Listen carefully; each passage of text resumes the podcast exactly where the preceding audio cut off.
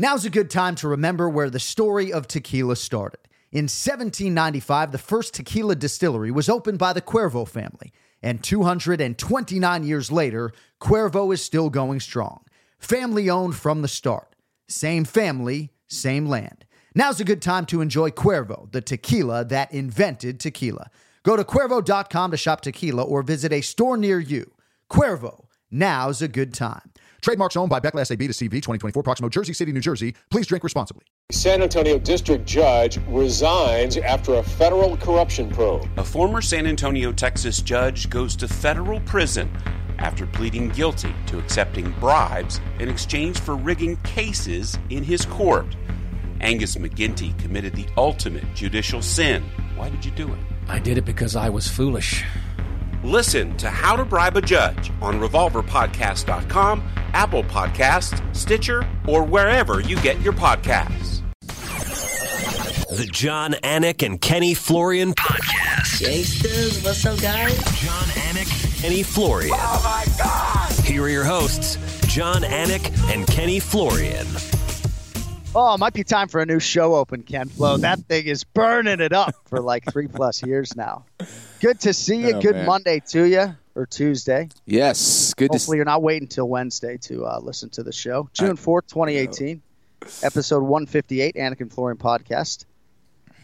What's that shirt? That's not the Associated Press, huh? It looks like the it is not. It is uh, Albino and Preto, which is a, a jiu-jitsu company associated with Shoyoroll. Good guys, good guys that run it. And uh, what's up, A and P?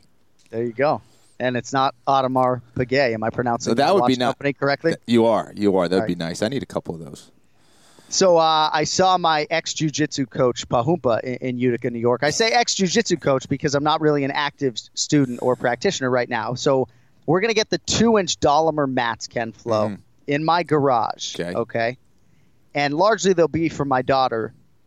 My daughter's plural, I should say, for gymnastics. But he said, you know, I'll get the thick Dollamur mats Mhm. unless you got a, a better suggestion for me. Mhm. And he's going to give me privates at my house. I mean, how do I turn that down? Dude.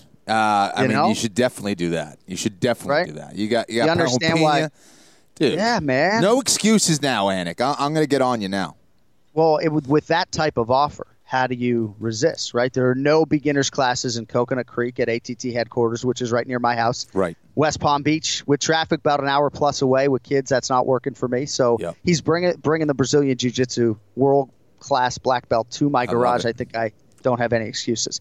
Um, so we're going to talk to Longo in a minute. Just want to say off the top, and I'm kind of a broken record when it comes to these UFC crowds, but Utica, New York crowd, right? I understand they wooed a little bit. None of us likes the wooing. if you do, you're in the minority at this point. But that aside, loud crowd, educated crowd, passionate crowd that added to the live event. And I think my, my takeaway is there are just a lot of young New Yorkers, Kenny, and a lot of young Northeasterners, like 18 to 25, that have grown up on this stuff that are either there with their parents or with their babies. They love MMA, they love the UFC, and uh, you can see why New York was such a big initiative because every time we go, whether it's Albany or Utica or anywhere else, you know, they pack the place and they make noise.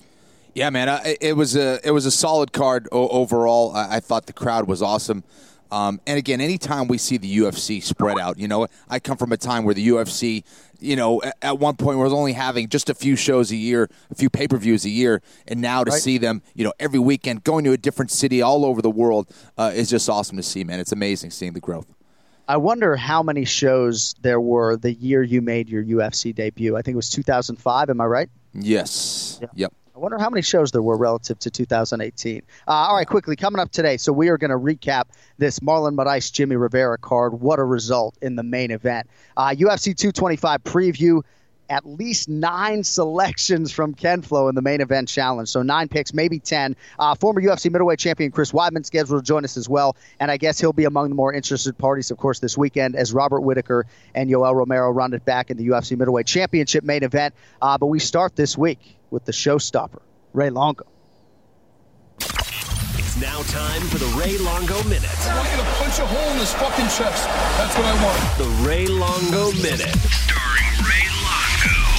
John Anik and Kenny Florian podcast. It is time for the Ray Longo minute, and he is fifty dollars richer. Oh He yeah, calls rich the- baby. Let's go is to that the Chris bank. Weidman? Oh, is that Weidman? No, Look at this. Here, is he? There he is. Ah, Jesus Christ, he scared the crap out of me. How about this? I didn't even know he was here, Kenny. Oh, I was Like going to say we could kill. like a I ninja thought you were a ninja. Ray. You should detect this Holy from miles crow. away. He's lucky he didn't get shanked. That's right. I tell you, that's uh, unreal. I- but uh, a lot of woo wooing in, in Utica, you say. Well, yeah, I mean, and and that part wasn't great, but I, I wanted to acknowledge them because everything else they did, I thought, added to the event. And we are going to talk to Weidman here coming up in ten minutes. I guess he wants his own segment. I was going to say Yeah. we could just kill two birds, but I think Longo wants his own shine too after predicting Marlon Moraes by by early knockout. Yeah, well, I, had it the second round, but I was a little quicker than I think anybody thought. But Yeah. uh, man, he's looking he's looking on point. That kid. Uh, it looks like he's he's coming in, not coming into his own, but he's coming off of two pretty brutal knockouts. So I mean, it's exciting. It really is exciting for that division, man. There's so many good matchups, and I think he just put some life into that whole thing. I mean, I definitely would rather see him against Dillashaw or Garbrandt and even Garbrandt against Dillashaw again. You know, I think it's it's new, it's fresh.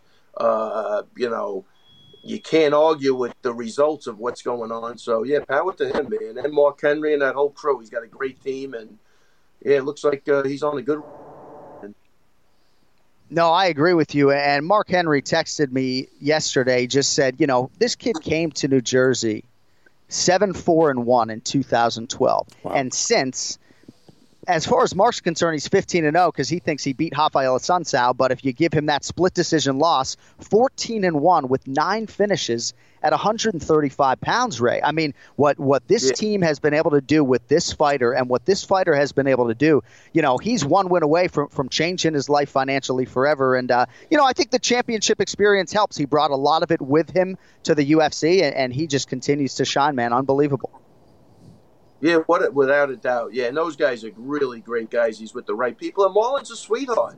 I think he's great for the sport too. He speaks well. He's always nice. Uh, I don't know, good, definitely a good dude with good people around him. So I think the uh, sky's the limit for him.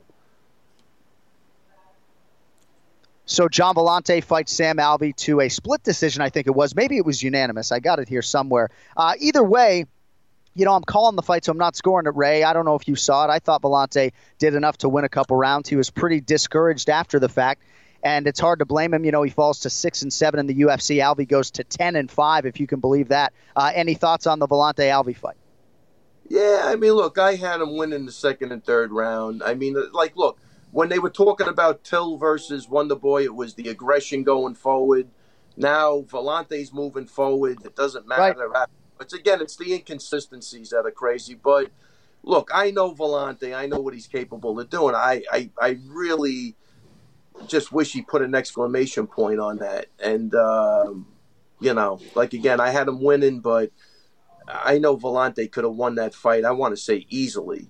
You know what I mean? So he's got a. Yeah, I think this might be the kick in the ass he needs to really step it up and start implementing his wrestling, which he's really good at, and just uh, you know going for it a little more. But he was trying. The guy was backing up, so I, I, don't- I don't know. Uh, whatever. I feel I feel for the guy. Like again, I had him winning the fight 29-28. But that's one of those examples you just can't leave it to the judges, you know. So you know, uh, I guess uh, hometown favorites didn't matter in this one. I guess London's got that down. Right. London's got that down. New York sucks. but who knows? Yeah, they You don't what I take mean? care of their own. If there was a time for a hometown decision, Kenny, it was in Utica Friday night. No, I hear you, man. I hear you. Listen, I want to switch gears a little bit to the UFC 225, an, an amazing card, man. Um, you know, two two titles on the line here. Uh, we got RDA uh, taking on Covington. Um, who wins that fight? I'm going to go with RDA on that. But I tell you, I don't think Covington's going away easy. But uh, I, I'm going to pick RDA. You think I'm he thinking- You think he stops him? Uh, I think if he stops him, it's going to be late in the fight, like Mm-hmm. fourth or fifth round, end of the fourth, fifth round. Yeah, I'll go. I'll go with a stoppage on that. And what about? due to, due to an accumulation of blows too? I think that guy's going to be there to get hit if he he can't get it to the floor. I mean, I just think his stand up looks like it hasn't you know really progressed the way it should be in this type of fight. Yeah. And if uh, RDA could keep that fight standing, he should be picking this guy apart. All right, what about Weidman's division? Romero and Whittaker getting it on. Who wins? Yeah, I'm going with Whittaker again. I'm saying it's a repeat, only a little better for Whittaker. I think he makes those adjustments on those knee kicks or whatever hurt him in the first round, and he he's just too active for five rounds. And Romero, you know, is going to fight in spurts, but I'm going to go with Whittaker on that again. All right, I'll get you out of here on this, Ray. I know your new podcast must be doing well, so much so that you're not even promoting your short film on the Anik and Florian podcast. I mean, I thought we did better numbers than your podcast. So, Ken Flo, Love, Lies, and Larceny. Wow. If you go to Ray Longo MMA on Instagram, you see the poster. Longo looking fearless, actually looking like closer to light heavyweight than welterweight, which he is right now. But Ray, well, I mean, why are you not promoting Love, Lies, and Larceny on the Anik and Florian podcast? I don't understand. I, I don't think I'm just look. I'm not a self promoter, but I tell you, it's it's really a really good short. Uh, hopefully, it'll get. Uh, I didn't even see the whole thing yet. I just saw my piece of it, but it's supposed. I'm supposed to go into the city and look at it this week, and then they're going to get it into the. Uh, I believe they're going to go to the LA Short Film Festival in Wow. the beginning of August. Yeah, yeah, it should be good. I mean, I That's I, awesome. I, I really enjoyed it. I'm a complete psychopath in it. I had a, I really, Kenny. I think you're going to like it. did I gotta watch mar- this. This that's no, I awesome. do some. I got to see if I can get a clip and send it to you. But it, uh, the martial arts in it was really good. That's cool. Yeah, it was Well, good. you- Good stuff. I had fun. It's a really good group of guys too. So. Well, you look like a, psychopath on the poster, and I guess if you're on the poster, you probably had a lot of lines, so that's a good thing. Oh, I'm speaking. I'm I'm I'm, I'm Yeah. rolling at this point, John. I'm rolling. I mean, are we ad libbing, or, or is this a script that you had to memorize, or a combination of both? uh, it's a combination of both. All right. A combination of both. I had a I had a uh, I- yeah. I'm going to say I ad libbed uh, a couple of the scenes, a couple of the things in there, but I had a definitely a general idea, and I stuck to a couple of things, but. I, I find lose out my, I lose my, I go off my, I get so into character, John. I just lose my shit, and I bring I- I reality. bet. I bring reality into it. Oh, that's hilarious. I love it. I, I see no reason why you can't make a lot of money as an actor. I, I, I, mean, want to see eh, Ray alongside Pacino and De Niro, and then my, my dream is, is made. That's it. I got to tell you, you know, hey, Kenny, this guy Eduardo Ballerini, I can't say enough about. He's Yeah. a really, really good actor. I, I'm just impressed that the guy That's even awesome. lets me do anything with him. But uh, I hope he makes it someday. He's been in a lot of stuff, but uh, if you have, get a chance, look him up. He's really a good guy, and I, I think his acting is phenomenal. I've learned so much just from doing a couple of short movies with him. The other short I did was really good, but it, the, the fight, the producer, the director. But I'm going to start putting some clips up maybe of some of the stuff because I don't know if that's going to get out there because there's some legality. But this one you're going to see. This one will be out there for sure. Well, we're excited to see it, and I think it, it can't have hurt to have these radio repetitions with us every week for, for more than three years. And I'll also say, man, as the casting director for this podcast, the, the Yeah. guy I chose for episode one was you. So, you know, I'm just saying. That's We, we got. found you, Ray. We made you. Don't you forget that. yeah. We made you. I give you guys all the credit, man. All Look, right. It's all it's all about having fun and putting yourself out there. I'm, I'm listen. I'm having a blast, man. I really am, and it's just good to do new things. And I don't know, you know, we got a little bit of a platform now, so That's awesome. let's man. just think young and keep on moving forward. Running All right, water man. never goes stale, Kenny. Keep on moving. I baby. love it. I love it. My next thing is I'm getting on the mats again. That's my next project. Yes. And then we're going to have a super match between you and Anik. See who has better jiu-jitsu. There you go. Yeah, no, that's that's not Yeah. going to work out too good for him. He better be, he better be trying. No, I got a good top game. I'm still heavy enough. To squash, Yeah. to Choke him out, Ray. Yeah, I'm still heavy enough that, that there's, there's still a lot of weight disadvantage. I don't I don't want to be him on the bottom. How's your Well, I think jiu-jitsu going, even- John? I think even jujitsu matches start on the feet, if I'm not mistaken. So, His We'll jiu-jitsu's what I can going so well that it's gone. How's that? yeah, yeah, right. Ah, come on, John. You're not you're not still training. Uh, no, I am not active at this time, but that could change in Oh. the not too distant future if I get bullied and strong armed into doing it again. And bully is Yes. the right verb because I don't want oh, to do it. man, that's a lifestyle. yeah, yeah, that's what he Guys, keeps saying. That's the jiu-jitsu guys, problem. This is a cult. You didn't buy into the cult. No, no, my We're gonna are get him, Ray. We're going to get him. Yeah, come on, Yeah, man. we're gonna get him.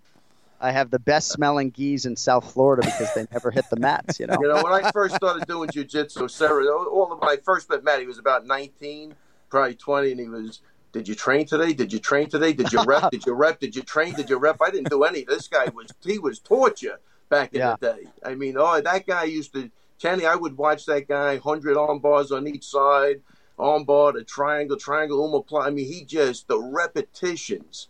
He, I guess he was so young. He had his whole family involved at the time. Nobody knew anything, and he was getting those reps in before anybody Serra- could even do anything. Serra he was, he was he was such an animal back in the day, and for a Oh, guy from Boston on the East. Coast, from the guy from the East Coast, you know, there were very few Americans who were beating Brazilians out there. Matt Serra was one of them, so I always looked up to him as like that guy's the man, and it is possible for an American to beat Brazilians and. and to do Oh, well in Brazilian Jiu-Jitsu competition, so he was always one of the guys that I looked up to for a long Nah, time. For good reason, Kenny. I mean, Yeah. I was in the room with him a lot. I mean, there wasn't anybody that guy wasn't destroying back in Yep. the day. He was at 22, 23 years old. That kid was uh, He he, was a was, a, beast. juggernaut, man. Yeah. he really was phenomenal. It was a pleasure watching that guy grow, and I can't wait to give my speech to the whole. Yeah, I was going to say, work some of that stuff into that speech, man. Hundred arm bars Yeah, on John, either I- side. we're going to have to have a couple of safe words in case I have a panic attack when I'm up there. You're going to have to there. come in and save me. You got, you know, we have to go over this. This is, uh, I'm already, my heart's already beating. Do you see it? I bet. I bet. Oh, well, I'll be backstage. You will have a Backstage. You teleprompter if you want. If you want a prompter, you'll have a prompter. Okay. So Boom. that should Boom. put you at ease a little bit, or heighten your anxiety because you've never read one before. I don't know. Yeah, either way. I won't be able to see it. I'm blind, but uh, that'll be good. All right. Well, make sure you get a haircut before that July trip, and uh, Is the looking good as always, lettuce bud. is Wait, wait. I haven't had another lettuce. Is it lettuce again? Yeah, It's a little- lettuce, it's a little long I mean- on the sides, Ray. We just got to trim it on the sides, and then you're good. All right, let me go toss my salad. I'm out of here. I'll All right, talk to you thank guys. you, buddy. You're the We'll best. talk to you next week. All right, man. Yeah. He's a madman. Oh, Oh, Ray that's so funny. Gotta love it. We were the one ones who cast him initially. Though, We- we the record. made him. That's all I'm saying. Yeah, you know, absolutely. I, do- I do think there is something special there, and I say that with complete seriousness, right? And that's why I put him on this podcast because I would have conversations with him at these fights, and I was like, man, this guy was made for radio or television. Yeah. Um, just the sound of his voice, uh, and that's why it's on our show every week. Uh, UFC featherweight Brian T. City Ortega absolutely loves the fight, loves the strategy, and you know what else he loves? Toyo tires, because like Ortega, Toyo tires are as tough as they come, and they are the official tire of the UFC. You know, there's a lot to love about Toyo tires aggressive design, proven on and off road capabilities. These are tires for literally any weather, and they've gotten the toughness to back up that claim. There's just a confidence that comes with tough tires. So no matter what you're driving, no matter where you're driving, you can count on Toyo tires, and of course, they look great as well. They are the choice of so many fighters on this UFC roster. Tough people love tough tires, and Toyo tires have been proven time and time again. So if you're tough, these are the tires for you. Toyo tires. So the next time you need tires, ask for Toyo, the official tire of the UFC. Learn more at toyotires.com slash UFC, toyotires.com slash UFC. So, Kenny, Longo touched a little bit on Marlon Moraes and these 33 seconds of brilliance this weekend. And I almost blacked out calling the end of this fight because I think I was just so surprised at, at the nature of this result and the speed of this result. You're kind of settling in for a 25 minute main event. And not that I was among those who thought it was going to go the distance necessarily, but there was no feeling out process, and the next thing you know, the fight-ending blow was there. So incredible result for Mar- result for Marlon Moraes and and for Jimmy Rivera, just like that, there goes the 20 fight winning streak. Mixed martial arts strikes again. You know, I I think this was the Marlon Moraes that everyone was hoping for that was coming over from World Series of Fighting as the champion in that organization. I think, um, you know, when he came in to the UFC, he had a very tough fight right off the bat. And I think that was because we thought so highly of uh, Marlon Moraes. He fought Rafael Assunção. Um, it was a very, very close fight. It was actually a fight I thought he was going to get the nod. Certainly could have gone either way. Um, and it didn't get any easier for him. John Dodson, a guy that is very tough to fight. No one wants to face him. He went out there and won that fight. Then he went against Aljamain Sterling, an excellent grappler, a tough stylistic matchup for him. Went out there and knocked him out. Then you get Jimmy Rivera, a guy from a wrestling background who has serious knockout power, number four ranked fighter in the world. Um, you know, a pretty quick turnaround for all all four of these fights, and he goes right. out there and knocks him out in under a minute? Are you kidding me? It's just unbelievable what he has done and how much energy he's injected into this division. And now he's confused things even more. But either way, I mean, how can you not get giddy about potential matchups between him, Dominick Cruz, TJ Dillashaw, and Cody oh. Garbrandt. Those four at the top, just ridiculous. I don't want to ignore Raphael Assunção. I think that's a rematch that I think a lot of people would like to see, myself included. Right. Um, he should be in the conversation as well. But yeah. as far as those top four guys, uh, just ridiculous. Yeah, Raphael Assunção always seems to be the forgotten man, and I'm glad you sort of injected him into that conversation. But when I talked to Marlon Moraes before the fight, he said nothing's guaranteed in this sport, right? Yeah. I really got to just go out and, and, beat this guy who's won 20 fights in a row. I think very highly of this opponent and ideally finish him. But I don't even know that in Marlon's wildest dream, Kenny, he would have produced this type of result and almost guaranteed himself a title shot because given what you said about the pecking order at 135 pounds and the fact that you have Cody and TJ coming up on August 4th, Dominick Cruz is sort of still lurking a little bit. And mm-hmm. I guess he could make an argument to get the winner of that fight. For sure to knock out Jimmy Rivera, who had won 20 in a row in 33 seconds, eliminates a lot of the gray area in this division. And I think even for a guy like Rafael Assunção, he's got to think, man, this is the one thing I couldn't afford to have happen to have Marlon Moraes go out there and make it so decisive and so quick. We're going to table that thought for a minute mm-hmm. because we are going right back to Garden City, New York. Good friend of the program, former UFC middleweight champion, father of three, host of Weidman's World on MSG Networks. Chris Weidman is with us. Chris, appreciate a few minutes, man. Ah, wow. You, What's up? Do you play the guitar, dude? It's just one of the many things I do very well. yes. Look at this guy. Yeah. I mean, you know, I'm in Longo's first. office. I haven't, I haven't actually touched this in a long time, but he is very good guitar player. I don't know if he's Ray is. This guy yeah. does it all. We I started we'll off a to... relationship with him teaching me how to play the guitar, and then wow. uh, then he stopped trying. Wow. Yeah. So uh, we'll have to get Longo to play the guitar. So, uh,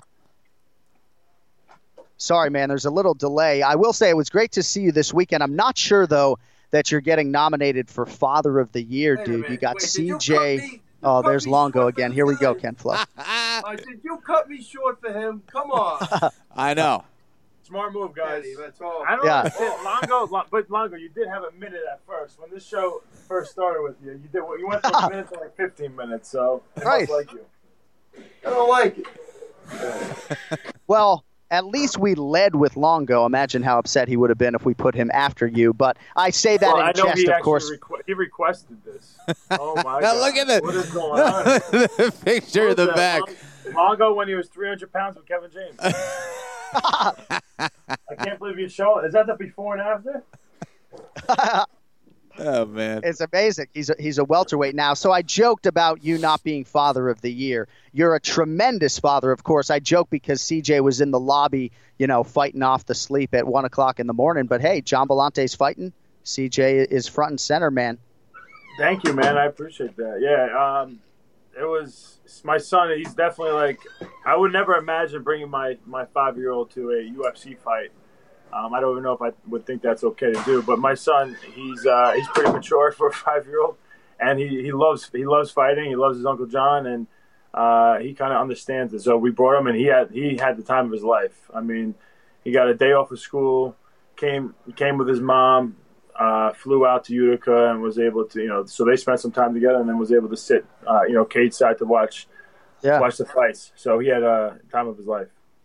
And they showed him on camera and everything. So speaking of Uncle John, and then we're going to get to everything that you've got going on. But for Gian Villante, this was obviously a tough one to swallow, man. You know, he falls to six and seven in the UFC. Most people that I talked to thought he did enough to win the fight. Um, oh, I know, I know. In the UFC? Yeah, I think he's six and seven in the UFC, if I'm not mistaken. I think he came in at 500. But I, you don't mince words with him, whether it's in the corner or after the fact. I mean, what did you say to him after the fact, and what did you think about the fight? You know, um, I thought he won the fight. Um, Yeah. I don't think it was uh, his best performance at all. Um, I don't know, there's a there's a bunch of things that go through my head with that fight because Sam Alvey does bring an interesting uh, problem to the table when you fight him. Uh, Number one, he's very. I think he's just very frustrating in the fight because I, I don't feel like he's the most athletically gifted. He doesn't look the, like he's the most polished striker. Uh, but but he does pose a lot of problems uh, because he won't go away. He's very tough. It's not like you just, you know you, you see a guy like that, you feel like you should just go out there and kill him. Uh, Right, but he right. sticks around and he can frustrate you, and then before you know it, you're you're, you're starting to you know get your ass kicked. So you have to really uh, stay focused and keep your composure. Um, and he's a very good counterpuncher. And Villante is the type of fighter who likes to get off first and, and walk forward. So it was an interesting matchup stylistically. Um, you know, John had also had got knocked out by his one knockout. I feel like is from uh, Tom Lawlor and another southpaw, and he he, he hit he hit Villante when he was coming in with the right hand with his with a right hook from a Right. southpaw position, and that's that was that was Sam Alvey's that's Sam Alvey's biggest punch is his right hook from southpaw and, and and off the counter. Uh, so there was a lot going on in that fight that most people might have not realized. Um, uh, it was, definitely was a chess match. I feel like Villante was dominating the first round, probably the most dominant in, in the fight was that round, and then um, he got clipped at the end of the last ten seconds and lost that round. And he kind of he was really dominating that round with kicks, and I feel like he kind of got away from his kicks. Uh, but I still think that in the second and third round he won, but it was close enough to where you can't say he got screwed. I don't feel like you know either way. It's like someone was going to be upset with the decision either way. So Longo just said that he feels like maybe this will be a wake up call and that he would really like to see John at least present the threat of the takedown, especially in matchups like this. As some of our listeners may know, this is a guy who won a high school, you know, state wrestling title in New York. I mean, how feasible is that that, that John would try to to mix it up a little bit now moving forward in the UFC?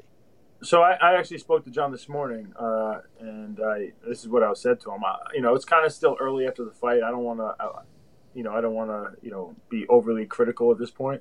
But I did say, you know, I think it's a good uh, opportunity for a wake up call, pretty much, because uh, for a lot, for a lot of his last fights, he was kind of getting in the mindset that uh, wrestling is boring, and I don't like to put on boring fights, so that's why I stand up. And I just feel like that's not the smartest mentality to have.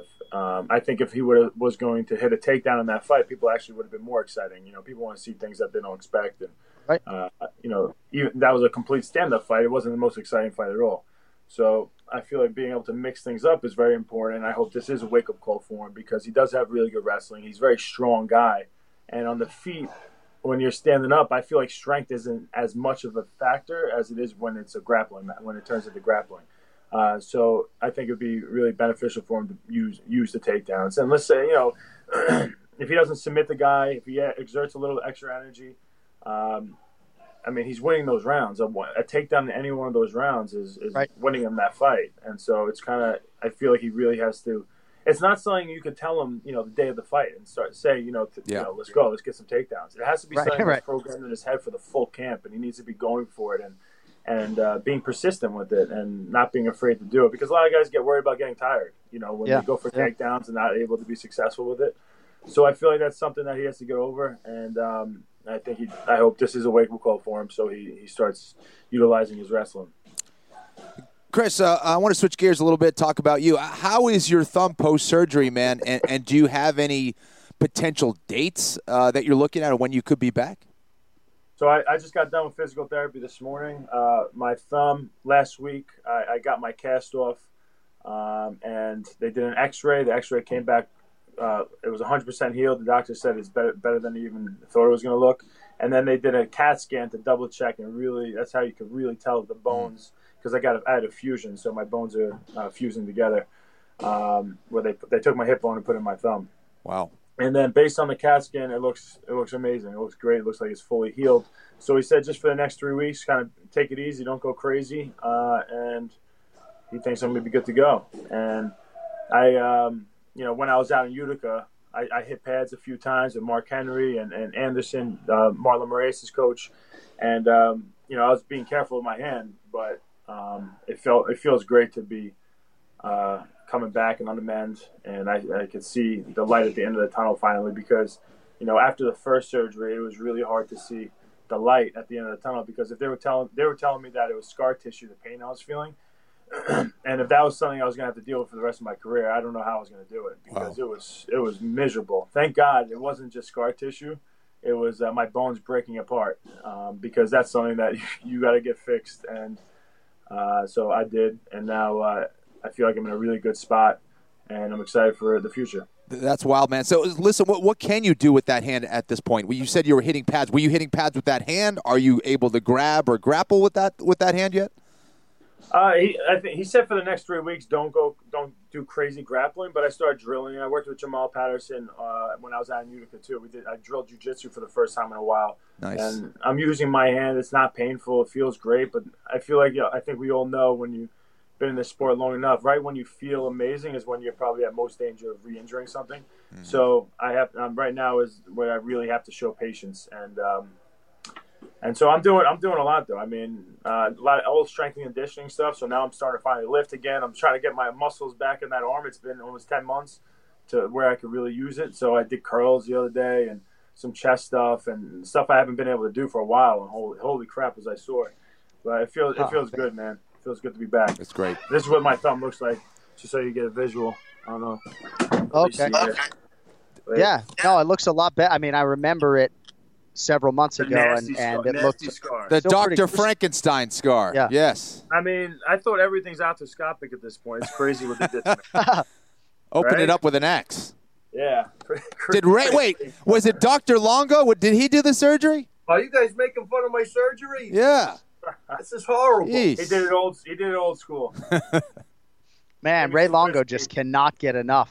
I can't. You guys, I feel like you snubbed me for him today, and I'm not leaving this time. He I'm can't let leaving. me. He can't let me shine on my I'm own. not leaving. My, I guess So, 15 uh, minutes. finally, you guys never had me on your podcast. I'm finally here, and Longo's. I'm sharing with Longo. All right. I feel like you always have to share the mic. Last time we had you in a car with Stephen Wonderboy Thompson. I mean, maybe we just need to give Chris Weidman his own monthly minute or something like that. But real quickly, because Robert Whittaker and Yoel Romero are fighting for a second time this weekend, and I sort of feel like if I'm Team Weidman, the result that I want is a Robert Whittaker win because that is the fresh matchup. And in my opinion, you are, are the biggest needle mover in this division. You bring more pay per view eyeballs than anyone in that top five. You beat a guy in Kelvin Gastelum, finished him, uh, and he's the other guy with all the momentum. I mean, are you Team Whittaker this weekend, or is it not that simple? Uh, you know, I guess, I guess you. I mean, if the UFC was to tell me that if Whittaker wins, uh, I have the title shot as opposed to Yoel Romero winning, I'm not having the Right. title shot. Then obviously I'm Robert Whittaker. Right. Uh, but I really, I, I don't have any control of that. and That's not what I'm hearing.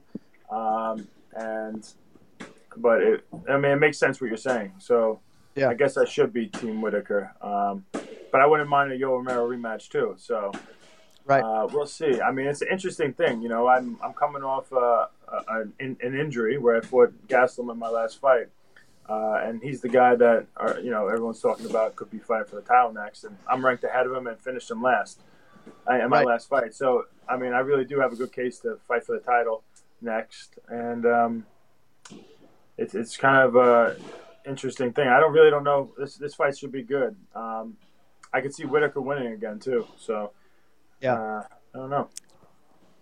So you do lean towards Robert Whittaker. He's about a two to one favorite. I know you're a betting man. I'll admit to being surprised that Yoel Romero was as high as plus 195 in some spots this morning. Do you think the fight's as wide as, as that betting line indicates, or are you expecting it to be close as the first matchup was? So that I mean, there's a couple things that go through my head. Well, I mean, why are those odds makers making that? Like, did is he is he starting to finally look like he's 40 years old and we haven't seen it? I don't know. I, Right. He's, last time I seen him, he still looked pretty damn jacked. Yeah. Um, yeah, and I mean, he does get tired, but he's coming off a good win against Luke Rockhold. Uh, but Whittaker has a good style against him. You know, he, he he's not afraid to be patient, and he lets the fight, you know, uh, kind of last for a while. He, he'll counter only when it really is there. I don't think he, you know, he's not putting himself in, in dangerous way too often. Um, Right. And uh, the longer the fight goes, it's definitely uh, better in his favor. Um, I will still say I, I will give Yoel Romero credit though. He's still very dangerous in the later rounds, even though even even though he could be taking his time getting off the stool. and he looks exhausted. He's still very dangerous at all times. Um, so I mean, in my in my mind, I feel like Yo Romero could obviously just go out there and land a big shot and and, and finish him. Um, but I think the odds are right in the in the fact that you know the longer the fight goes, it's probably more probable that Whittaker would win. Yeah. Um, all right, last thing. Weidman's World, MSG Networks is pretty good, man. I watched some of it this morning, skating with the New York Islanders. Is that still going on? How does that work? How often are you shooting Weidman's World? Uh, it's not too often. Maybe um, once every two months. I've been doing it. Okay. right. And I have, I have another one uh, that we're we're going to be shooting soon, and they and they want to change the segment to a half an hour instead of these short short uh, Yeah. segments. Um, so it's pretty cool, and it's awesome stuff, man. Like that one that I got to skate with the Islanders. I'm a lifelong New York Islander fan, and so to be able to, I, I thought I was going to be a New York Islander when I was a kid. So to be able to skate with those guys and play hockey with them is like a dream come true. It was so much fun. Yeah, they're so imagine. they're so they're so damn good. It's crazy. All right, last thing. Uh, we give away money on this podcast. Okay, fifty bucks is yours if you can correctly tell me who wins this weekend. Interim UFC welterweight title fight: Rafael dos Anjos, Colby Covington. RDA very slight favorite right now. Closest fight on the card according to Vegas. You going RDA or Colby Chaos? Uh, I'll go uh, RDA. All right, Rafael dos Anjos, and we'll send you 50 bucks if you win. Former UFC middleweight champ Chris Weidman could get the winner of this weekend's title fight between Robert Whittaker and Yo- Yoel Romero, and maybe even at MSG before we close the book on 2018. Uh, appreciate your time, man. Good to see you in Utica there, and we hope to see you back in the octagon soon, bud. Thanks so much. Awesome. Thanks, guys. Thanks for having me on. All right, there he is, Chris Weidman here on the Anik and Florian podcast. So I give these parents a lot of credit bringing their kids to UFC events, you know, till one o'clock in the morning. Nothing easy about it, Yeah. but CJ behaved and, and power to him. But it is interesting when you look at the pecking order in this middleweight division. Chris said that's not what he's hearing, so maybe he's hearing Jacare Souza. That was the fight that that Longo kept talking about. So maybe that's the fight. Weidman versus Souza, despite the fact that Jacare is coming off a loss. Maybe Kelvin Gastelum will be next for the winner of Robert Whittaker and Yoel Romero. I know you saw Gastelum this weekend. I mean, I guess we have to see how this fight plays out because Romero wins. You could be staring at a trilogy, a lot of different things. But Weidman, on the strength of a win and a finish over Kelvin Gastelum, who now ha- has all this momentum, you'd have to say he's at least in the conversation. I think so. You, uh, listen, I, I think based on what Chris has done, uh, being the former champion, beating Kelvin Gastelum, it does get tricky. However, you know, I, I think for fans um, and for the UFC, they want to see some kind of um, momentum, w- w- which obviously Kelvin has. Um, Right. I think right now. So eh, tough situation. Tough situation, especially Chris coming off an injury. They probably want to see him get uh, another win, and then I think, especially with a win over someone like a Jacare Souza, uh, that would certainly put him in a position to fight for the belt next. And if you're asking me who has a stronger case, Chris Weidman or Kelvin Gastelum, based upon the schedule and the competition, I would say Kelvin Gastelum, right? Because to your point, he has two wins over Michael Bisping, the former champion, and Jacare Souza since that Chris Weidman fight. Big wins. I just don't know, you know, what the internal metrics say about all of these guys and their abilities to to sell a pay per view. But I think Chris Weidman is proven and, and has those wins over Anderson Silva. So the track record is there, and we appreciate his time today. All right, we're going to get to the U, the UFC Utica recap in a second. First, though. It is important to protect your home with a home security system, but how many home security companies are actually thinking, how can we protect your home and your privacy? See, that's why I love SimpliSafe. They just obsess over the details like no other home security company. Here's an example. SimpliSafe has a camera you can control on your phone. Everybody else does, but they want to protect your privacy too. So they invented a privacy shutter for your home camera. And this is right in Ken Flo's wheelhouse because you know he likes technology. He's a public figure. Um, sounds like you need SimpliSafe. Really, they've thought of everything. They want you to be able to hear the shutter click so you know it's closed. They wanted it to have a light on it so you can easily tell when it is on. And of course, most importantly, they needed it to work for the entire lifespan of the system. It's that kind of attention to detail that sets SimpliSafe apart and keeps your family safe. SimpliSafe isn't just home security, it's home security done right. So check out SimpliSafe today at simplisafe.com slash Anik. That's simplisafe.com slash Anik. To learn more about SimpliSafe today, simplisafe.com slash Anik. All right, Ken Flo. So Marlon Moraes, Jimmy Rivera. We have the fight August 4th, Cody Garbrandt and TJ Dillashaw. That's the second meeting between those two guys. And I guess in theory, Cody wins. Maybe they run it back. Dominick Cruz, Rafael Assunção. But Marlon Moraes, right? I think his next fight's going to be for the championship. I'm not sure exactly how it's going to play out, but one way or another, I think Marlon Moraes doesn't sign another bout agreement that doesn't say UFC Bantamweight Championship of the World. It's possible, man. Um, uh, listen, does he deserve it? Sure. Uh, but there's another guy, Dominick Cruz, who's been waiting for a long time as well. Um, and, you know, as far as marketing and all that stuff, I think Dominick, uh, you know, is going to be able to pull in big numbers with uh, whether it's TJ or Cody. Um, yep. Maybe even more over Marlon, you know. But as far as cutting your own promo, I mean, Marlon Moraes has already done that uh, just in his last two fights. Um, he, he's an exciting fighter. He's a guy who goes out and looks for the knockout all the time. Dynamic as, as any fighter in the UFC, period. Um, so I, I, don't think it's a sure thing at all, uh, especially yeah. with, again, if Cody wins that fight, they got to do the trilogy. They got to finish that out. I think that's the direction they would probably head.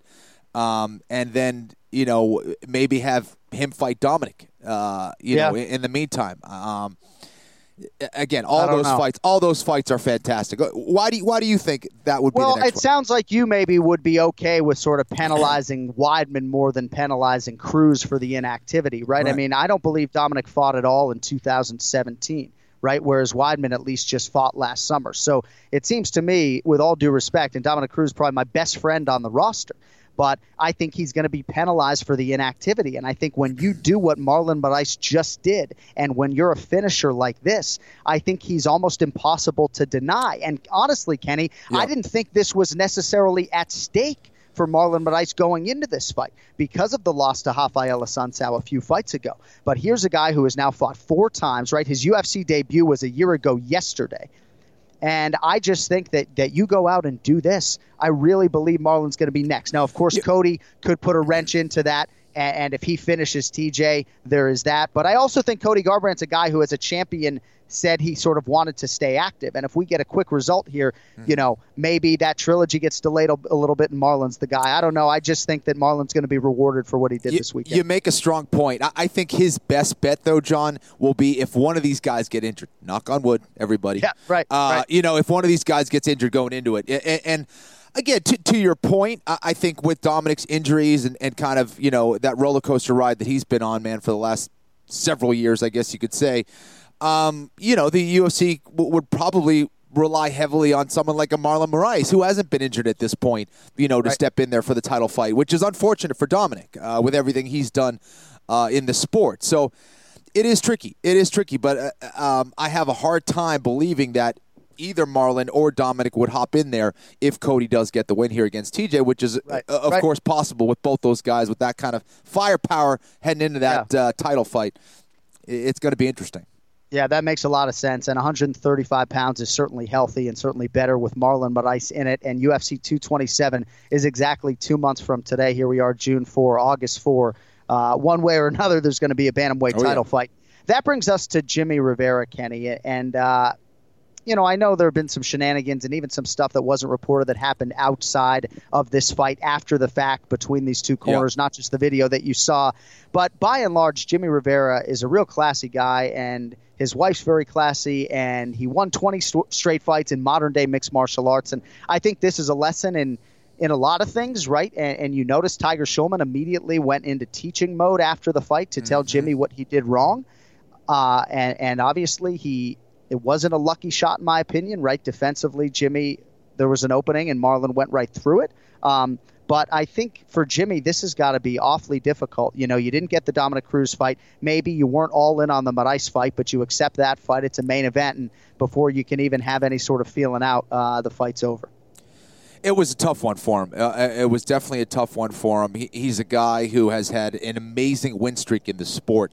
Um, just the fact that he was able to get 20 consecutive wins in a sport where so many things could go uh, wrong is just amazing. Um, unfortunately for him, this past Friday night was one of those nights where things went wrong uh, again for him. And um, he got caught against one of the best strikers uh, in the division. Okay, there's no shame in that.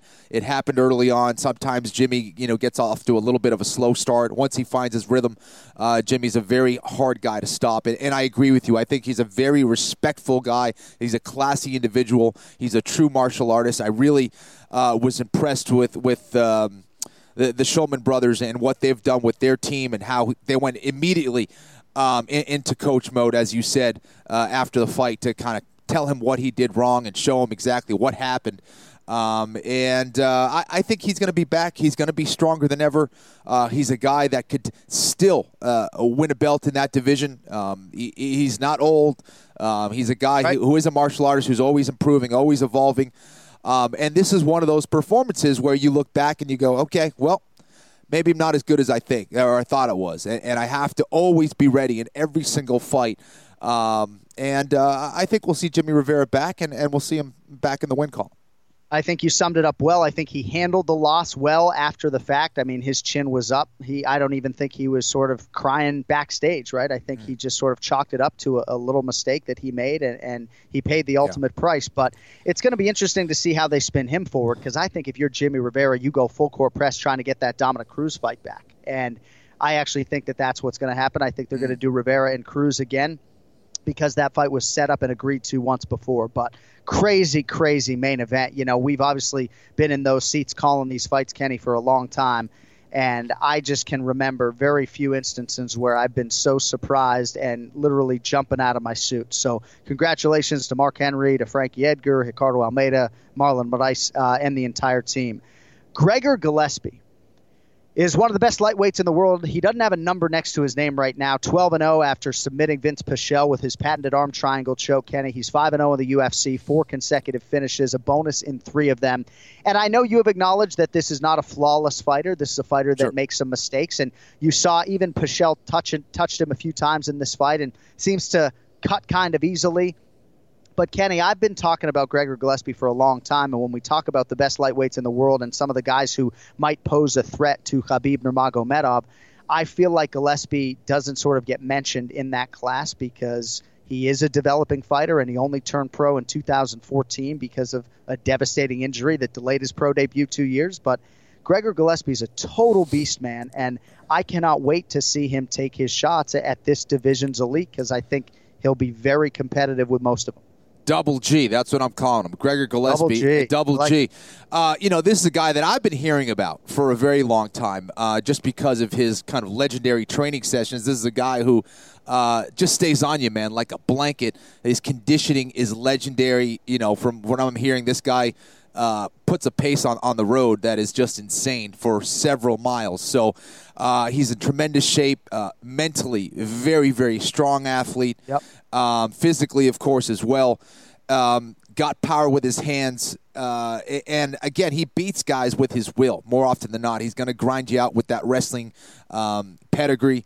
Uh, and I agree, he's one of the few guys who match up style wise um, with Khabib Nurmagomedov. Um, ha- has a very similar style uh, to Khabib. I-, I, would say his submissions are even sharper, uh, for sure. Right. Uh, right. Definitely has a better submission game than Khabib, a better finisher potentially than Khabib. Is he as big and is he as strong as Khabib? I'm not so sure. Is he as great of a wrestler as Khabib? I'm not so sure. It's one of those fights that I think, or one of those things that we will find out when they actually fight. Um, right. But Gregor Gillespie is a guy that I guarantee you no one in that division wants to face. Why? Oh. He's not a top 10 guy yet. Um, I think he's creeping up that ladder. Um, and style wise, you don't want to deal with someone like that. No one wants to fight Khabib Nurmagomedov unless it's for a belt, right? Or, or you know, now that he has a belt. Um, and no one wants to fight Gregor Gillespie now. He has stepped into that role as kind of the new Khabib Nurmagomedov. Um, yeah, I think especially once he sharpens up defensively and he gets his head moving, he gets his feet yeah. moving a little bit better, he mixes up his strikes a little bit. That guy, he could absolutely win the belt in that division. There's no doubt in my mind. You look at everything he's done prior to even stepping into the octagon, uh, being undefeated, being a four-time All-American, being a national champion uh, yeah. in, in, at the NCAA Division One level uh, is yeah. just insane only true freshman All American in the decorated history of Edinboro University in Pennsylvania. And as we've said on the broadcast, I think his last three fights, I can't say it enough. enough. His head coach in college said on game day, I have never had an athlete raise their game more. And you're talking about the legendary training sessions. And in college, it was really more about, eh, he was okay in the gym. But once the bright lights come on, forget about it with this guy. There's just a, a relentlessness and, and, an ability to sort of put all the nerves and everything else behind him. Go ahead. You got something? Eh, no, absolutely. And a maturity as well. Uh, you, Yeah. you know, just look at the way that he handles himself in the interview with you, and then when we talk to him uh, after the fight, he's extremely uh, realistic in, in his perception on the sport and, and where he thinks he is in the sport and how he's developing as a fighter.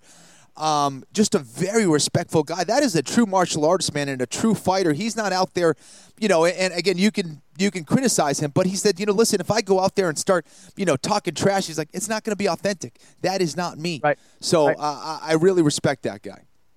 and he took me out to the parking lot to see his fishing boat uh, after the fight. He was literally had his fishing boat parked in the parking awesome. lot there in Utica, New York, and has already gotten several fishing trips in already. But you mentioned something in terms of the strength and the size. Now, it's hard to quantify his strength against some of the bigger lightweights like Kevin Lee, but there's mm-hmm. no doubt he's giving up size to somebody Yeah. like Kevin Lee and some of those guys in the top five, in the top 10 at 155 pounds. Not to say it's some easy weight cut for Gregor Gillespie, and not to say that he's going to be a featherweight in the future, but I think it's going to be very interesting to see who signs on the dotted line to fight this guy. And you're right, maybe some of the defensive defensive issues on the feet, but just a total beast. The chokes are there, and Vince Pichel thought that he was going to be able to sort of beat Gregor with his strength and physicality, right? Like Vince is a Brazilian jiu-jitsu brown belt, you know, a guy who trains a lot of jiu-jitsu, a guy who is strong in his own right for 155 pounds, a guy who enters that octagon probably north of 180 pounds, and he just felt like Gregor was going to have a hard time taking him down. I'm not sitting here trying to classify Pichel as a top 20 lightweight, but Kenny, he just fought one of the bigger guys in this division and chewed him up and spit him out with with relative ease. Uh, absolutely. And Pichel, again, look at his record. Uh, this is a guy who only had one loss uh, prior to that. Uh, he does have experience. He was very confident heading into this fight. He's a guy uh, who, who has some decent skills there. And um, Gregor Gillespie just made it look easy, man. He- really made it look There's- easy. So uh, just a, a great night for him on Friday. So, in terms of who they might match him up against, you know, your guess is as good as mine. I know they're working on some things. Um, Edson Barboza is a guy who I think isn't matched up right now, unless I'm mistaken. Most of the guys in the top 15 and the bottom half are matched up. I mean, Anthony Pettis, I think, is out there. But uh, we'll see what happens. There's going to be a lot of movement at 155 pounds, and Gregor Gillespie's getting somebody in the top 15, and it's going to be very interesting to see how far he can take it. So, got to sort of pick and choose some of these fights, Kenny, that went down in Utica, New York. I settled on the David Teymur Nik Lentz fight because I think there's a bigger conversation in terms of fence grabs and fighters getting away with fouls. Yeah. Now, when David Teymur fought Drakkar Klose in Detroit back in December, Drakkar Klose, you know, accused David Teymur of greasing. And so it's not something that you know, is new to the Teymur brothers getting sort of an allegation that they have cheated, right? And mm. I guess maybe it's not the most appropriate verb when it comes to the fence grabs, and a lot of fighters would probably say, "Hey, if I get away with one, so be it." But you get away with one fence grab in a fight against somebody like Nik Lentz, and it changes the whole complexion of the fight. Somebody like Sure. Nik Lentz, all he needs potentially is one takedown, right, to suffocate you and choke you out. That has been his game, mm-hmm. and I got a real issue with these fence grabs and fighters getting away with it and not getting an immediate point deduction when it, looks to the referee like it could have been a takedown. Do you have any thoughts on, that trend in MMA and what we can do to to get it out of the sport? Yeah, I, I mean, listen, I, I don't, I don't like it either. Uh, It's something I have done. I remember I did it. Uh, I think once against Sean Sherk. It, it was something that I just kind of just reached for. I was like, oh, I gotta base myself out. And I just grabbed the Right. fence and then ended up, you know, having to let go. And he slammed me on my head.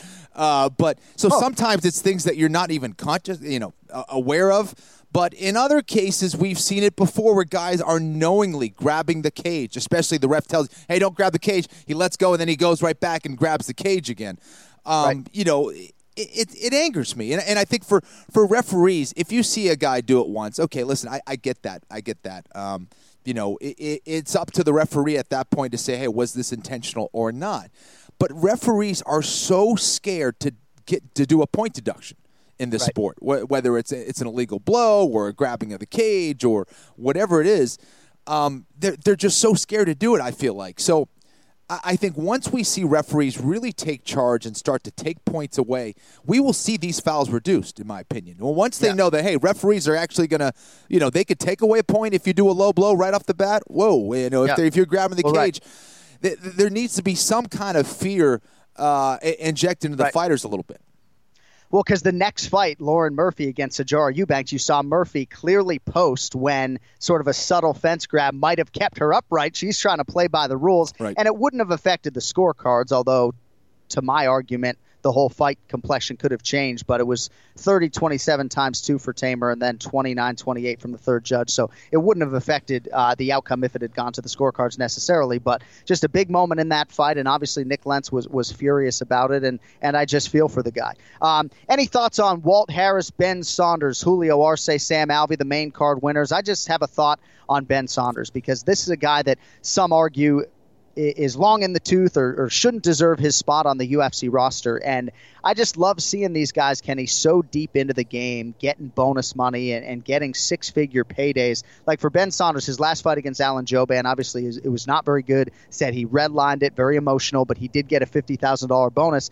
And then he knocks out Jake Ellenberger here. I don't know what his win and show money is, but here's Ben Saunders after so many UFC fights. You, rem- you remember the, the Brandon Wolff fight in 08 that we covered on MMA Live with all of those knees and still getting it done and still making a whole lot of money, you know, 15 years into a pro career. I just, I like seeing the veterans get bonus, man, and it couldn't happen to a better guy in Killa B. Yeah, no, absolutely. Uh, Saunders is a great guy. Um, he's a, a true martial artist, a guy who's been at this for a very long time, uh, very hard worker. Um, and to see him get this win over a tough veteran in Jake Ellenberger was great. And, and to get it done uh, really through his patented move. Uh, you know, you, you get in Ben Saunders' clinch, I don't care who you are, it, you're in danger. You are in danger. And that's why I was so surprised that Ellenberger really put himself in that situation.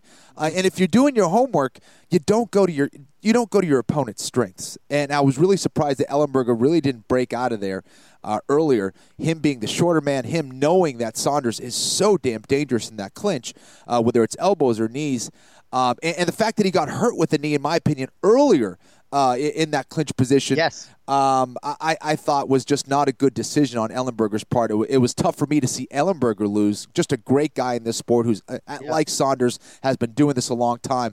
But yeah, I mean, these are the great opportunities for these fighters that when they get these bonuses, it really does change their lives. Uh, You know, Yeah, it, it really does. And um, you could see how fired up Saunders was after the fight.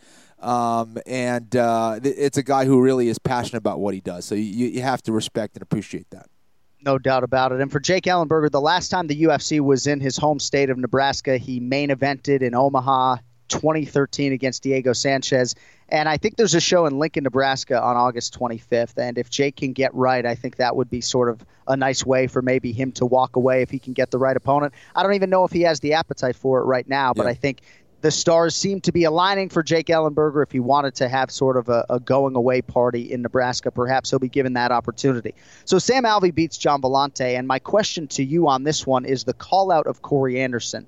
And for Corey Anderson, I know he, he's paying respects. I think he lost his uncle over Yeah. the weekend. So our condolences to the family of Corey Anderson. But unless there's something Sam Alvey sees in terms of maybe a chin that he can crack, to me, stylistically, I would think Corey Anderson would be among the worst matchups for Sam Alvey. Not to say that Alvey doesn't have very good takedown defense, but um, Corey Anderson is just volume takedown artist and, and an improved striker. But why the call out, do you think, uh, of Corey Anderson? Make make some sense out of this one for me. Uh, to be candid, I think that uh, for Sam Alvey, who has uh, excellent knockout power, he's seeing a guy in Corey Anderson who has been knocked out and knocked out brutally uh, in a few fights now and recently. So I, I think that's why he wants it. And, and Corey Anderson, at times, does get caught up trading for the sake Yeah. of trading. so I, I, I think that that's where um, he needs. And, and I think also Sam Alvey probably thinks that he has the wrestling prowess or enough wrestling knowledge uh, to maybe thwart those takedown Yep. attempts from Yep. Anderson, who really could be a problem, as you said. Um, you know, with his takedown game and his ability to mix things up. If Corey's able to do that and really disguise those things, disguise when he wants to strike and disguise when he wants to take people down, um, yeah, I absolutely think he can beat a guy like Alvey. Um, the, the problem for Corey is sometimes he's not so good at hiding what he's going to do. He telegraphs a little bit, you see things coming, and then he gets caught. Um, So we'll see. Uh, again, this is a, a, guy in Alvey I think still has the power at 205 pounds, as he yeah. demonstrated early in that first round against, uh, or late in that first round against Villante. Um, but uh, I think that's a fight that does make sense. I think it makes sense too, and I think Alvey is thoughtful uh, in all of these callouts. So there's certainly yes. thought behind what he's trying to do. And how about Smiling Sam Alvey, Ken Flo? You know, 10 and 5 in the UFC. As we mentioned last week on the podcast, 44th pro fight. He's only been wow. finished twice, right? And Brunson, the only guy to do it in the UFC. I mean, sitting cage side, like Villante stung him a couple times, and he don't even flinch, man. So he smiles. A lot of, what he does. Yeah, yeah, yeah, yeah. exactly. So, uh, Guy Smiley, as Jimmy Smith called him, smiling Sam Alvey, 10 and 5 in the UFC. All right, a couple other things. Jose Torres and Jarred Brooks. Did you see this on UFC Fight Pass, or were you doing the pre-fight show? I, I caught the finish, uh, which was very unfortunate. This is what happens when we get too emotional, we get too excited, we get a guy up in the air, and we're just like, yeah. I just want to slam the hell out of this guy. Uh, it doesn't matter how it happens. You got to be aware of where you are positionally when you're looking for a takedown. Um, I think he just got a little too excited, a little bit uh, too emotional when he had him up in the air and said, I'm just going to slam this guy. Ended up power bombing himself. Uh, unfortunate. Never, never a good thing when you do that to yourself.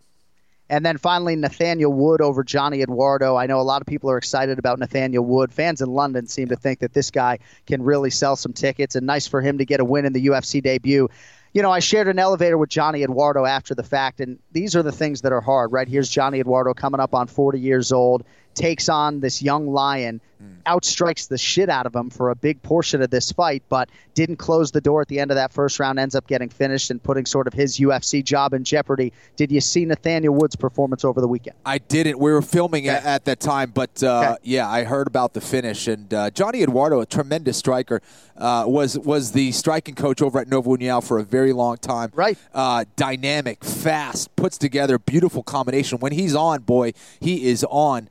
Uh, and yeah, unfortunate for him late in his career. Uh, but I hear good things uh, about Wood. And last thing I'll say, Julio Arce with a win over Daniel Teymur by submission with the rear naked choke. I really like the composure of this young Arce mm. kid. And on a night where Jimmy Rivera came up short in the main event, uh, it was not all for naught for Tiger Schulmann's MMA because I think in Julio Arce, uh, they really have a future contender.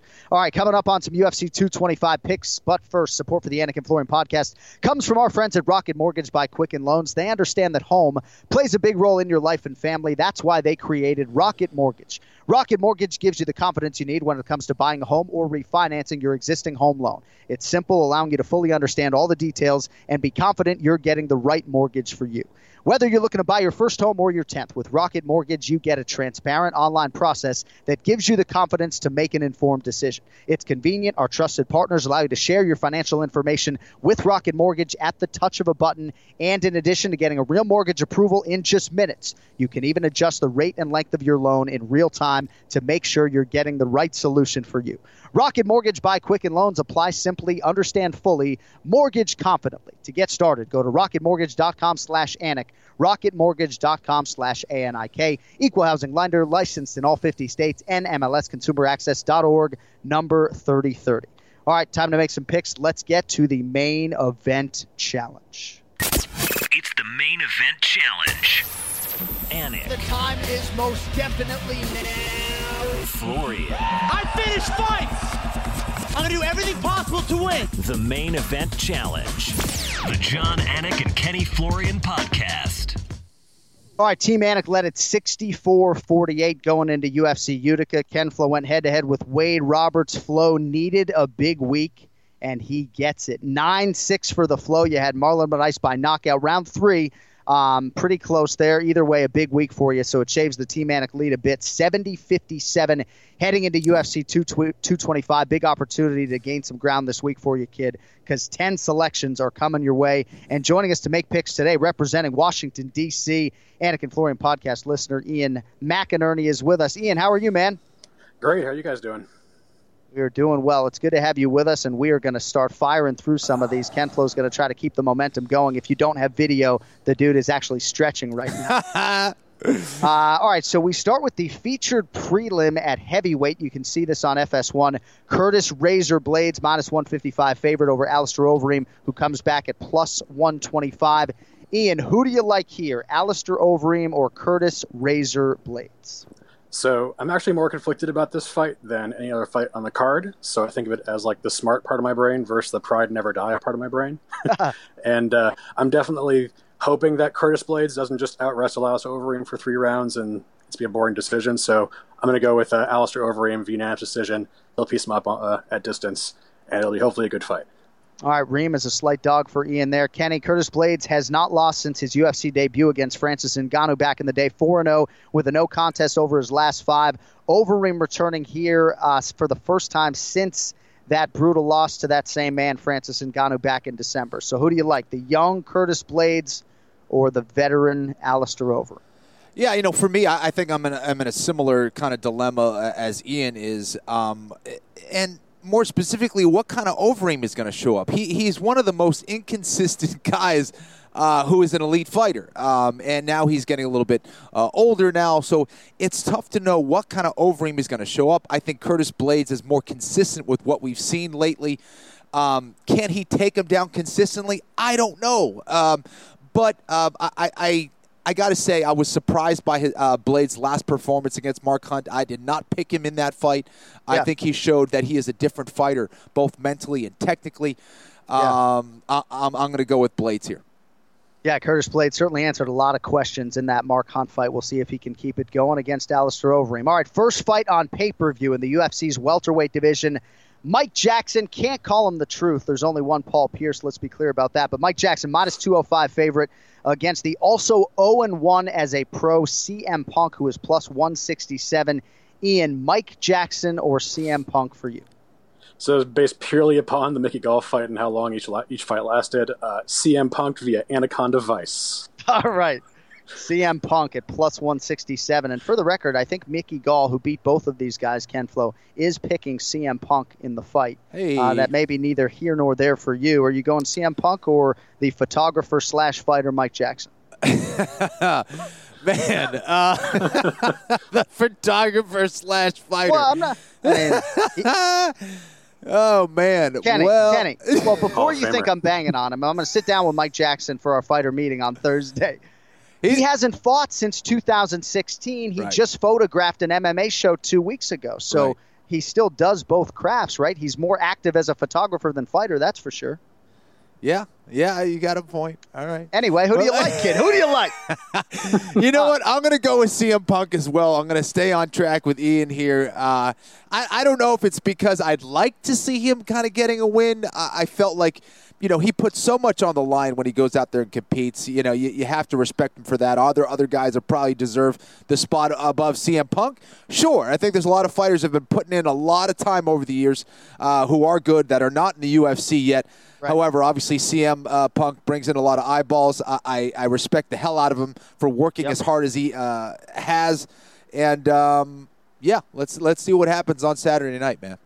CM Punk's UFC debut was September of 2016, so he's had nearly two years to make improvements. And for Mike Jackson, Kenny, I bet he's more insulted that the great Kenny Florian is picking CM Come Punk to beat him than he is that I called him a fighter photographer. But uh, I digress. Let's get back to the heavyweight division Flo, shall it. we? Tied to Tai Tuivasa, minus 165. The favorite here to beat Andrei Arlovsky, who is at plus 135. Ian, the 39 year old Arlovsky, has won two in a row since he was left for dead by many fans. The question is, does he make it three in a row against Tuivasa? Yeah, I mean, you said it. Every time I've written off Arlovsky in the past, he's just come back and just decided to completely dismiss my opinion of him. But I just, I was so impressed by Tuivasa against his fight with Cyril Asker. Um, I think he's going to put Arlovsky away, but I also think, unfortunately, Arlovsky's going to last longer than he should or really needs to. I think it's going to be a late round two TKO and a kind of unfortunate fight. Ken Flo, Tuivasa Arlovsky, who's the pick to click? Um, yeah, this is a tough one because I, I like Arlovsky so much, but this is another guy, if I'm being candid, who has been quite inconsistent as well. Uh, so I, I got to go with Tai Tuivasa. I, I think his power. Um, I, I, I see him landing one of those big shots. And, and I don't know if anyone in that division, if he lands that big shot, can withstand a shot like that with uh, four ounce glove. So uh, I got to go with Tuivasa here. All right, moving on down this pay per view main card. Women's featherweight division. Megan Anderson making her UFC debut. She will do so as a plus 210 underdog against Holly Holm. Holm currently sitting at minus 265.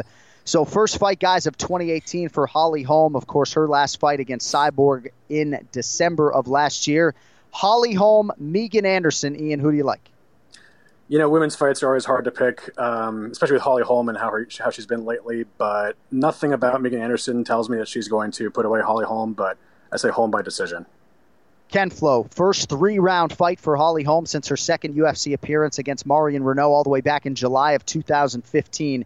Massive edge in terms of championship experience for Holly Holm. You think she gets it done here against the newcomer Megan Anderson?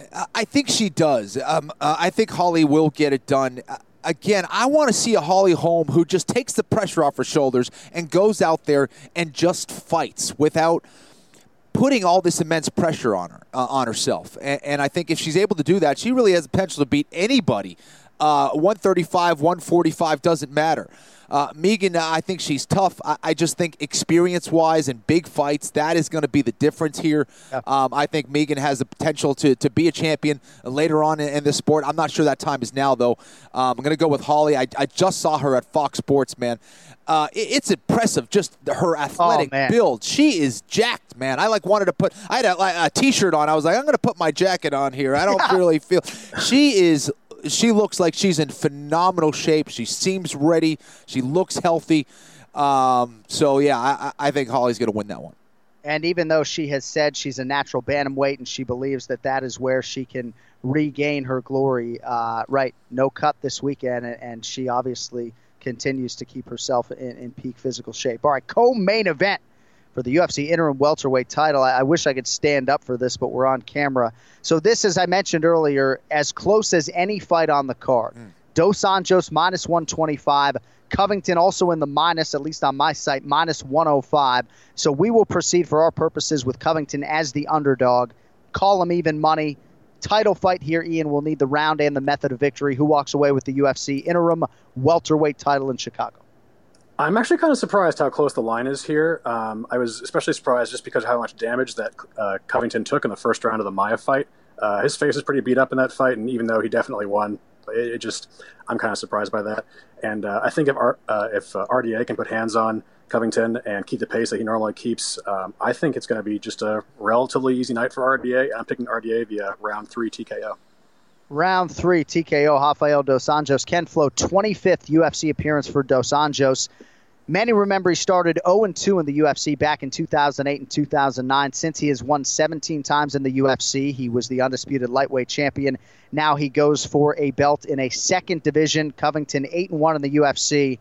Who do you like, Flo? I've been dying to know. Dos Anjos, Covington, and ultimately, how do they get it done? Well, listen, I think those lines are, are probably very close because of just the way that these guys match up. Now, Colby Covington, in that fight against Demian Maia um, didn't want to go to the ground at all with Maia, whether he was on bottom or on top. And this fight against RDA is a little bit different. RDA, yes, he's a Brazilian Jiu Jitsu black belt. Yes, he is solid on the ground. He is no Demian Maia, however. So don't be surprised if Colby actually takes a completely different approach than he did against Demian Maia.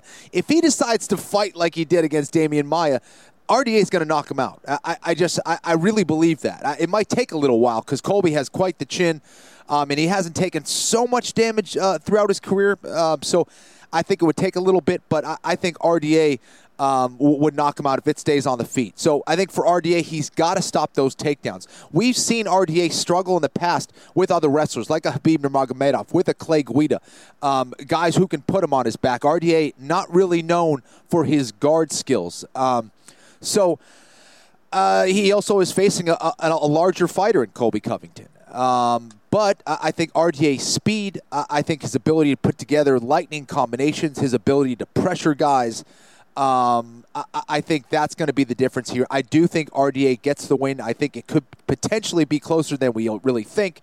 Um, again, if Colby's able to wrestle him to, to the to the mat, I, I, think we'll have a fantastic fight. Uh, but uh, I got RDA here. All right, RDA. Outstanding breakdown, by the way, kid. I am going to need a round and a method if you'd be so kind. That's right. Uh, let's go with uh, let's go with second round. Second round TKO RDA. TKO. But really good stuff there from the Flo. Right, main event rematch between UFC middleweight champion Robert Whittaker and the number one contender Yoel Romero. Last time they fought, of course, Whittaker walking away with the interim belt, later promoted to undisputed champion. That is the title he defends here, Ian. He will do so as the minus 235 favorite. Romero about plus 190, potentially some value there. Who wins the main event, Ian, and how do they get it done? Uh, I think this fight goes very similar to the last one, and maybe even better for Whittaker. Uh, I, hopefully, he's coming into full strength after coming off the injury and a long layoff. Um, I, you know, I just rewatched the fight last night, and just the way that Whittaker really took control of the fight towards the end there uh, was pretty uh, impressive against uh, Yoel. I'm taking uh, Whittaker for uh, round five TKO. Round five TKO for Bobby Knuckles, the Reaper, Robert Whittaker. So, Kenny, no UFC interim belt for Yoel Romero walking in because, of course, for that February title fight against Luke Rockhold, he missed weight, but he did win the fight. He did finish Luke Rockhold. And he had that, of course, is the only fight for him since the July 8th meeting with Whittaker. Whittaker ends the entire layoff here because he hasn't fought since. They went five rounds a year ago, Kenny. How does Act Two go between Whittaker and Romero?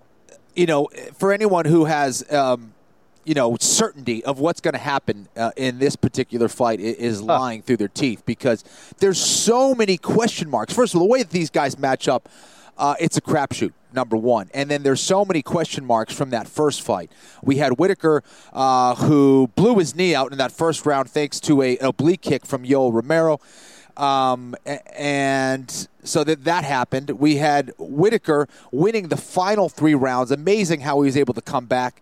Um, and then we had Romero, who I didn't think fought so well. I think if there's someone who can make more adjustments in this fight, I think it's Romero. I think he didn't do a great job of isolating once he takes you down. That's his big weakness, which is crazy considering he's an Olympic wrestler. Yes, he can put you on your back, but he's not great at keeping you there sometimes. You know, I, I, again, uh, so I, I imagine that they must have been working on that with him uh, for this fight here against Whittaker. That's what he needs to do here, mix in those takedowns where not only he can score points and, and win rounds, but he can kind of rest and pace himself throughout this five round fight.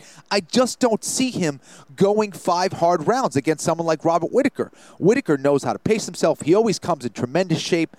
Um, as fast and explosive as Romero is, I think Whittaker is going to be faster with his hands, particularly. Um, can he consistently stop the takedown if- if Romero decides to just take a wrestling approach? I don't think so. I, I don't think many can.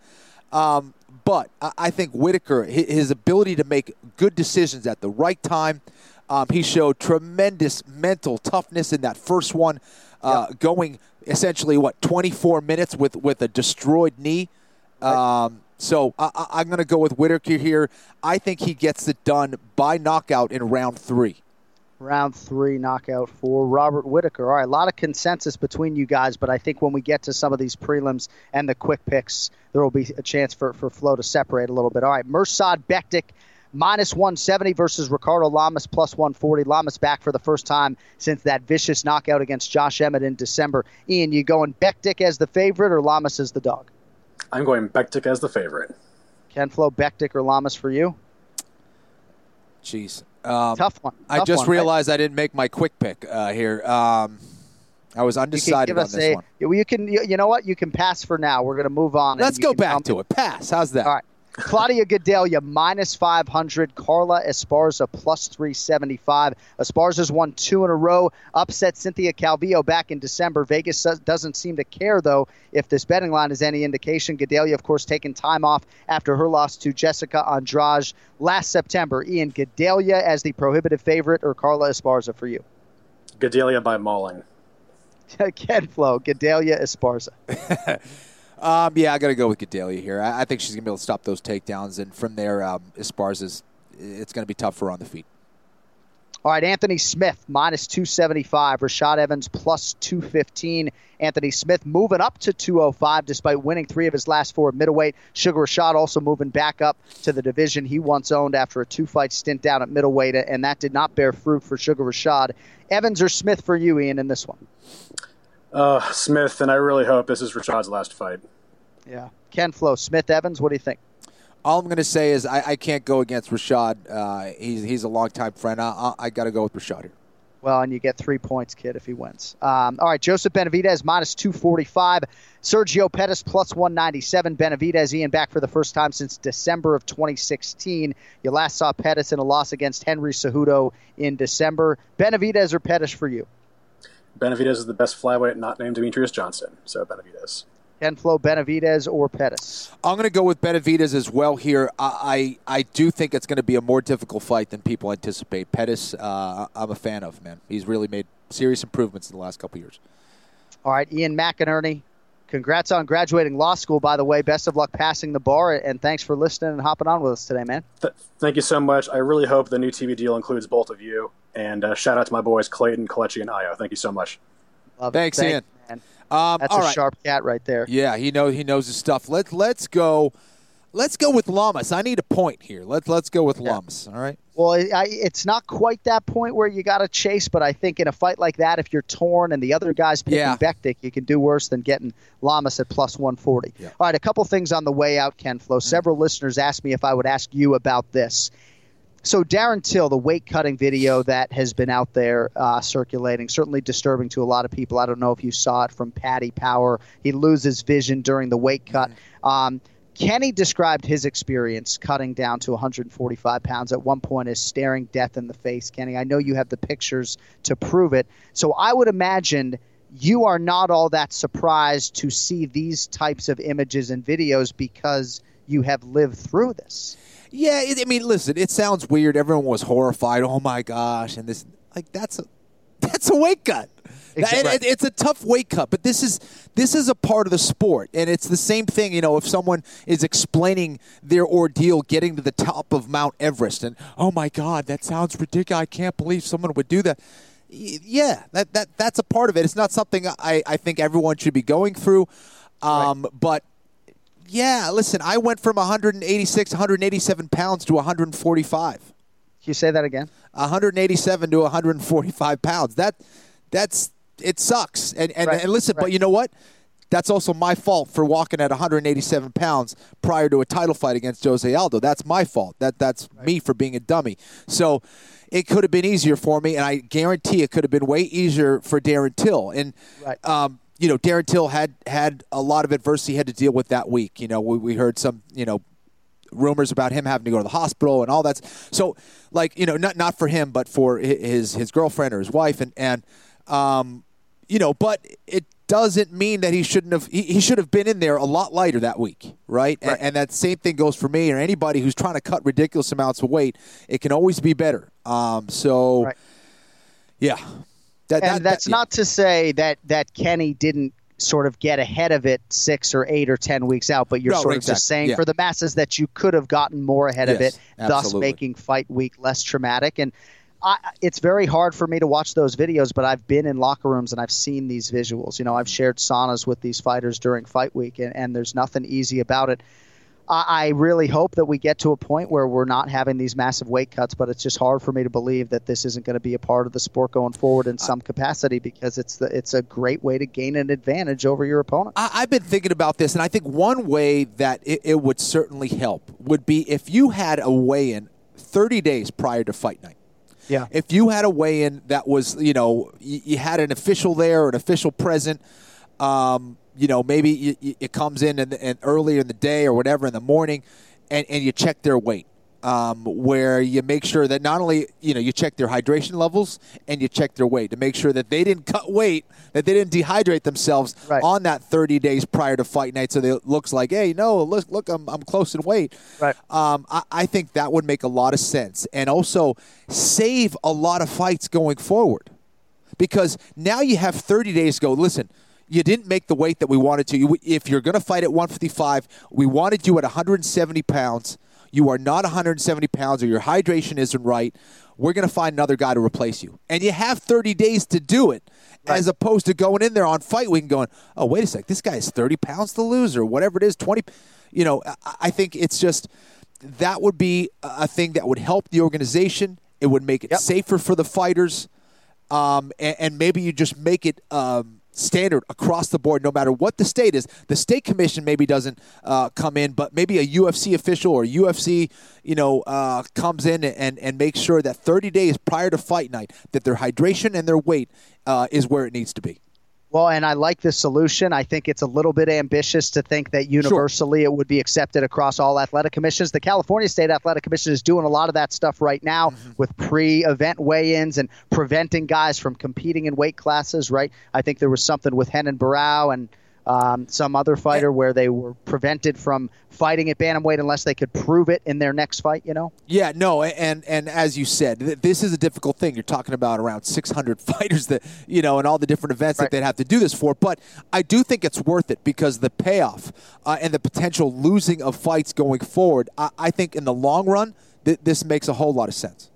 But I don't disagree with people who say it's going to take uh, another death in combat for us to make wholesale changes, meaning guys and women fighting at their natural weight. And right, do it now. As, it's sad yeah. to say, but I, I, don't I don't disagree with that. Um, all right, that's it for today. Thank you to our guests, Chris Weidman, Ray Longo. Huge weekend coming up with UFC 225, of course, in Chicago. So hopefully you'll all tune in for that. Fight Pass FS1 pay per view. We'll be back to recap the whole thing next Monday, June 11th. Also next week, hopefully. So Ken Flo and I did some genetic testing as part of a World Cup promotion with Fox and 23andMe. So the United States of America is not participating in the World Cup. Is Peru in, by the way? They are in, absolutely. Okay, so yes, I, I, have this sneaking suspicion that Ken Flo's genetic test is going to come back that he's Peruvian and he's going to be wearing a Peru jer- jersey for the show next week. But based upon our results, we're going to reveal who we are supporting in the 2018 World Cup. Hopefully, we'll even have the jerseys for you next week yes. to prove it. So, uh, with that, for everyone at Fox Sports, for Ken Florian, I'm Jon Anik. Thank you all for listening, for watching. Subscribe to the show as well if you want to or you haven't done so already. And we look forward to talking to you again in less than a week. Until then, enjoy the fights. Yo, later. The Jon Anik and Kenny Florian Podcast.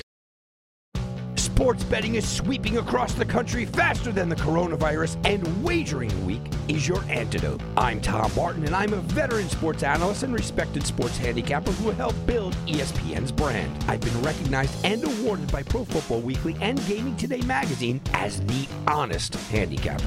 Let the other guys give you the same old boring sports talk with the same tired storylines. We'll give it to you straight here every Friday on Wagering Week. Don't gamble with other podcasts. Let Sports Garden Network's Wagering Week help your bottom line. Now's a good time to remember where the story of tequila started. In 1795, the first tequila distillery was opened by the Cuervo family, and 229 years later, Cuervo is still going strong. Family owned from the start. Same family, same land. Now's a good time to enjoy Cuervo, the tequila that invented tequila. Go to Cuervo.com to shop tequila or visit a store near you. Cuervo, now's a good time. Trademarks owned by Becle SAB de CV 2024 Proximo, Jersey City, New Jersey. Please drink responsibly.